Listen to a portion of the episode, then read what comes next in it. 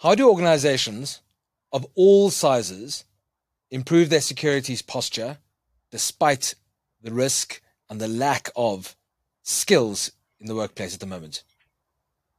I'm James Erasmus at Tech Central, and this is the TCS Plus.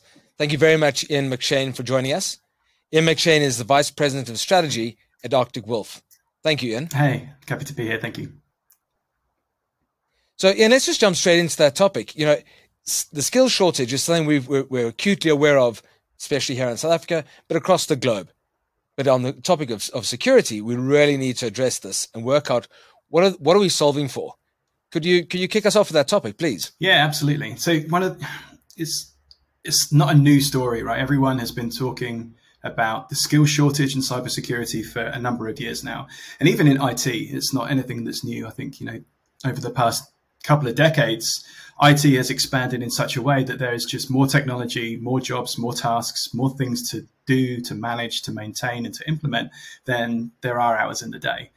Um, but unfortunately, you know, there are many, many organizations, the majority of organizations just can't afford to hire people ad hoc and, you know, spend all of their investment just on the security team, right? At the end of the day, it's a balance. And what organizations want to do is, is be able to continue to transact in the face of a, you know, rapidly changing threat landscape, which makes security very, very important, but it also makes security very, very hard to get right. And Ian, I, I think what you're defining is the challenge, and what I'm hearing also is that there might be a very a, a discrepancy between the, the, the small startups, the medium-sized businesses, those medium enterprises, and then also there's this unfair advantage that some of the larger corporates and enterprises do have. Mm-hmm. And I'd love to chat a bit about that and see where where where the risk might fall, because my guess is there's an equal risk across all sizes of, of organizations. Yeah, exactly. Like the, the risk there used to be this train of thought that an organization was too small to be of value to an adversary. And we've seen that tactic change over the last decade, especially with the, the explosion in ransomware in the past five years at least. There is no organization that is immune to cyber risk and cyber threat. And in fact, I would go so far as to say that every single organization big or small, at some point is going to be either the target of a cyber incident or they're going to be the transport mm. of a cyber incident, which means they're going to be, you know, used to access or to launch an attack against someone else. So there's there's no such thing as um, immune or uh, too small for uh, mm. to, to have cyber mm. risk. What's important though, and you mentioned it, you mentioned one of my favorite or, or least favorite ways to think about it is that some organizations do have that unfair advantage, right? If you look at the, the larger organizations yeah. that can afford to staff their security team 24 hours a day, seven days a week, 52 weeks of the year, yeah. versus a small organization that has one person responsible for all of IT and security. And my guess is there are similar tools that are common across both organizations, big or small, mm-hmm. and sometimes they're as obvious as Microsoft 365 or whatever other you know tools you have available to you, but aren't necessarily being used in the right way because a small organization is too busy trying to get the product out the door and clients yeah. in the door versus yeah. the big organization who, as you rightly say, have scale and, and capacity. How do we identify yeah. what that problem looks like across those different organizations and actually operationalize it to solve for this risk? Yeah, I love it. You're, you're hitting all the, the right words. Operationalizing is, is really the, the key to solving a lot of the challenges in security. Because because look, there's been security tools have been around since, gosh, the mid '90s. I think was when the first kind of commercial AV scanner was around. So we're talking quick maths, 30 or 40 years almost uh, later, and everyone has tools out of the wazoo, right? There, there, everyone's yeah. got some kind of tool to prevent network or detect network um, mm anomalies. People have got endpoint stuff that's either baked into their their operating system or that they bought from somewhere else. So everyone's got tools. Like there's not mm. there's not a there are very few organizations that do not already have the tools in place today to be successful. The thing they lack is the ability, and through no means of their own, the ability to operationalize it because majority of tools are not written for mid-market or small um, smaller customers, right? Most cybersecurity technologies, especially the cutting edge ones, which you know often provide the best uh, protection, are written for experienced operators. They're written for large enterprises that can manage them and run them and tune them. so there's that unfair advantage right there of organizations that can use these tools well. But that doesn't mean that other smaller organizations aren't using them already. They just don't they don't have that unfair advantage. And we're, we're immediately talking about the technology because so often that's the risk because you jump to you, jump past people process and to, to technology mm-hmm. and you talk about the technology, but actually there's a process that needs to be fixed. And the people part is really how we started this conversation, the skills. Yeah. Exactly. That's what it boils down to. Is like you know everyone can you can have the best technology in the world, but if you don't have the people or the processes to operationalize it, then it's a it's basically a placebo. So how do we find and retain security skills? Yeah, well, it's going to sound very self-serving, but the the reality is that organizations of all sizes are going to need to use managed services of some size or some or some um, design to help implement, maintain, and operationalize security. And that's that's not just smaller small enterprises. That's not just mid market. That's that's true of large enterprises as well. And we started to see this transition a couple of years ago, where organizations cannot afford to hire the number of people to be able to implement a strong security practice. And that's before you even start thinking about workflow. Let's do a quick math check here, right? Yeah. If you think about um, so 24 hours in a day. If you want to do something that, you know, have a security operation that is running for 24 hours a day, because remember, adversaries don't take, you know, the evening off while you're um, not at home. You know, they're not, they're not thinking about, well, this is unfair. They're, you know, a 24 seven kind of operation, right? Yeah. And so if you, if you, if you are building a security team and you need to staff that for 24 hours a day, that's what, if a typical shift is eight hours long, that's three people to be able to cover just one day and the very basics. Now you have to think about medical leave and vacation and everything else. So maybe another one or two people. Exactly. So you've already got five people that you need to hire to be able to do the bare minimum, right? To have one person sat in a seat for eight hours uh, in, in every shift. And organizations, frankly, they just can't afford that, right? No, no. If your if your organization is 15 people in total, you're not going to hire a third of your company or another quarter of your company just to run security. The math just doesn't work. And while you talk about costs, I understand the cost of entry just for the skills to be developed in order to be cutting edge and at the front of what's expected of them as yeah. those resources you refer to is is, exactly. is very, very high. And you can't necessarily yeah. just say we have a small team of highly focused security experts because mm-hmm. they too might end up having to manage and operate too many different tools. Yep, exactly. Um, this, this, this, the sprawl of things is just where it starts to get out of hand. You're completely right. I, I use the word manage and quite intentionally because I think one of the acronyms that Arctic Wolf uses is MDR: manage, mm-hmm. detect, respond. And if, if, if, if I think that I have a potential threat knock at the door or possibly even an existing threat inside my organization, mm-hmm. where do I start, irrespective of size? well, so MDR is a great place to start. And and let me tell you why. Like we have customers, obviously, with 3,000 customers today uh, and growing in Arctic Wolf. And every single customer at some point has already got tools. Like I mentioned earlier, like there's there are a few organizations that do not have the tools to be successful. It's about operationalizing it.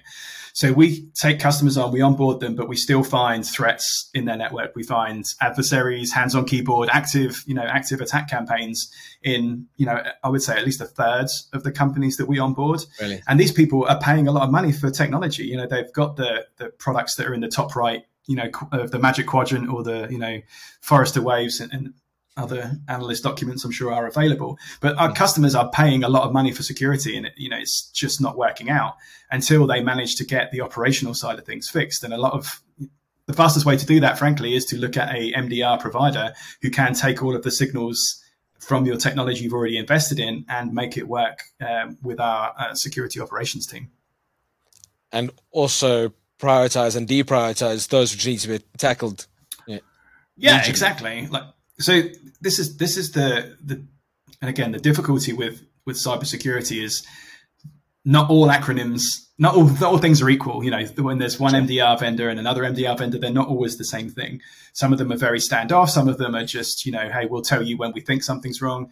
some of them, like Arctic Wolf, will provide more of a strategic lens as well, not only helping you with the day to day tactical um, battle of dealing with alerts and potential security incidents, but helping you understand what it is you can do over the, the long term to really improve your security posture. And again, that might not be technology based, that might be more around um, educating your users and your colleagues on you know what the cyber threats mean letting them know how they can report cyber threats is, is usually the first place to start for a lot of organizations rather than just hoping someone knows what to do when they see something wrong can we talk a bit about um, arctic wolf's presence here in south africa you understand mm-hmm. you're, you're, you're currently in the US. You've also got a huge presence in the UK, but you have an mm-hmm. office here in Johannesburg, South Africa. Yeah. And I'd love to understand a bit more about that and how your your global presence and the, the, the size, if I can use size as the quantity of data you process, yeah, is going is helping inform the position and the the detection here in specific to South African clients of yours. Yeah, so you know we we have predominantly been North America based for um, since since our inception, really in 2013. But I think it was two years ago we really expanded into Europe. So it's not just the UK; it's also Germany. Yeah uh, the Nordics. There's a, there's a whole area in uh, EMEA. We've also got um, our offices in uh, Australia and New Zealand, as well as South Africa, as you point out. And, and the beauty of having such a distributed um, essentially a distributed data collection is that we le- we're able to learn lessons from the attacks and the techniques that we see from all of our other customers and flip those into protection for everyone. So the more customers we have, the more data we get, the better protected all of our customers are. And so as we start to roll out into South Africa, they've you know we've almost um, jump started a lot of the pain points that we had when we first moved out of North America because we're already seeing a lot of the, the kind of similar threats across uh, Europe and, branching into the a- African territories. And what I'm understanding from that comment is that you passing on that benefit to, to us, the South African consumer, because we Absolutely. do have a major skills issue. Exactly, and you know, you know, you pointed out a few times. It's not just technology that's going to solve this. You know, we're bringing our security expertise as well. Um, you know, was just giving you the, the maths example of how much it, it, investment it takes in terms of humans to actually staff something for 24 hours a day.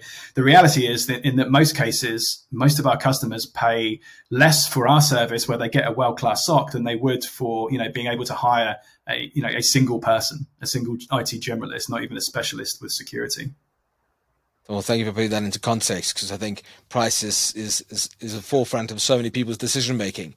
Um, mm-hmm so, so too is is being able to review the tooling that's currently in situ, um, yeah. work out what skills are required for that, and, and what where those mm-hmm. gaps are. How how does that analysis work? And going back to my question earlier about where does one start?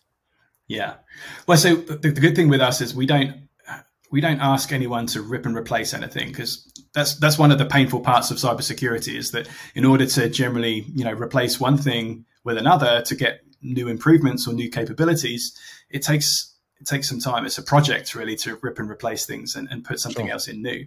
So the beauty with what we do is that we're able to work with whatever the customer has. We can start ingesting that you know, those signals, that telemetry, the data from those those um, uh, those tools. And that's when we can start to make some real interesting uh, suggestions about how you can fine tune things, how you can enable things. You know, many organizations are going to have some kind of endpoint protection.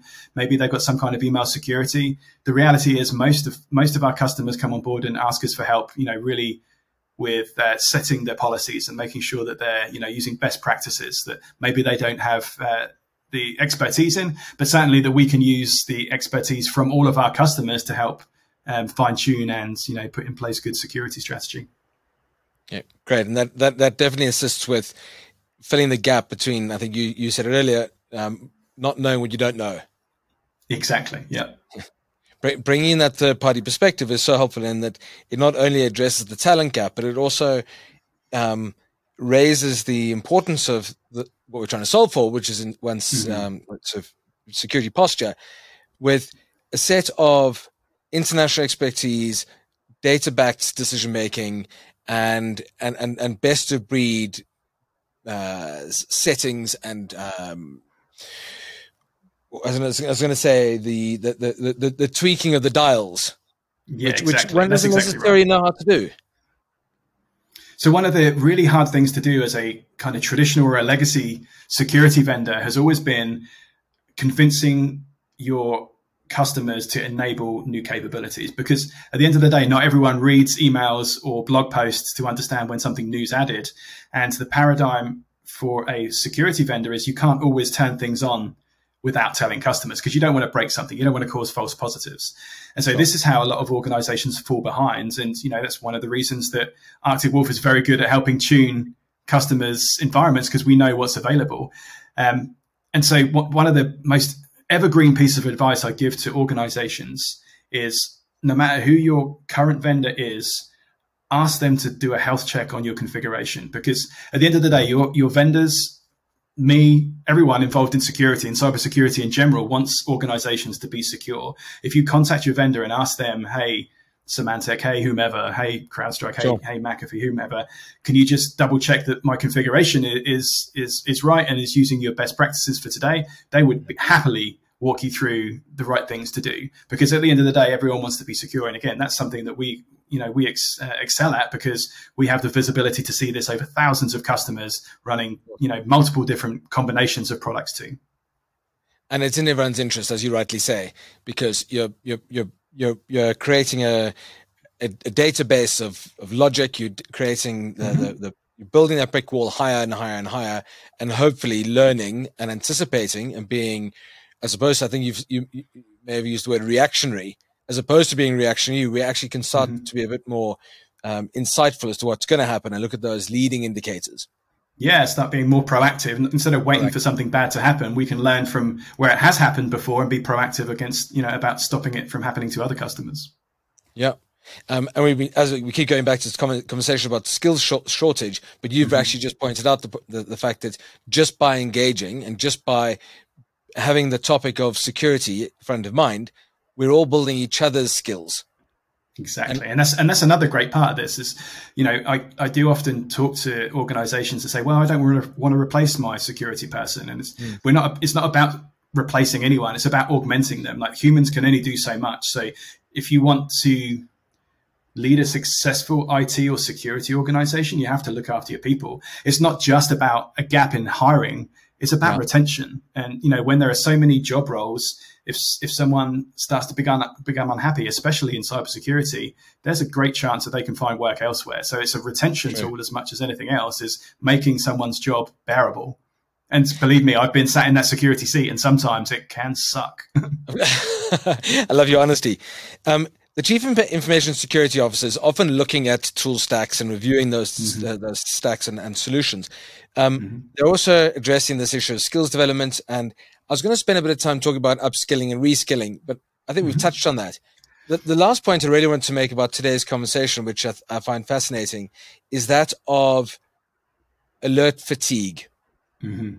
That's the that's the bit I said that sucks. Like I've been there. I've sat in front of a machine for nine, ten hours a day, just working through lists of these alerts, and you go through, and it's it can become pretty mind numbing stuff, especially if you're doing it, you know, seven days a week eight hours a day of you know just going through the yeah. same old things and you can't you can't solve for it and again that's one of the the beauties of, of using a service like mdr because it protects your end users from that it's in our interests to build the technology to prevent superfluous alerts being sent to you. So we want to com- contact our customers with actionable things to do not just letting you know that oh look you know we're able to take care of this for you. We actually want to work with those customers to do meaningful things and not not contribute to the alert fatigue problem. Or turn off the notifications. well, that's and that's the other thing is, and you know, cards on the table. Luckily, I think it was 20 years ago, so it's outside the statute of limitations. But there are times when I would just be like, you know what, I, I really cannot do that again today, so I'm just going to mm. mute that one, and you know, fingers crossed it wasn't a real one.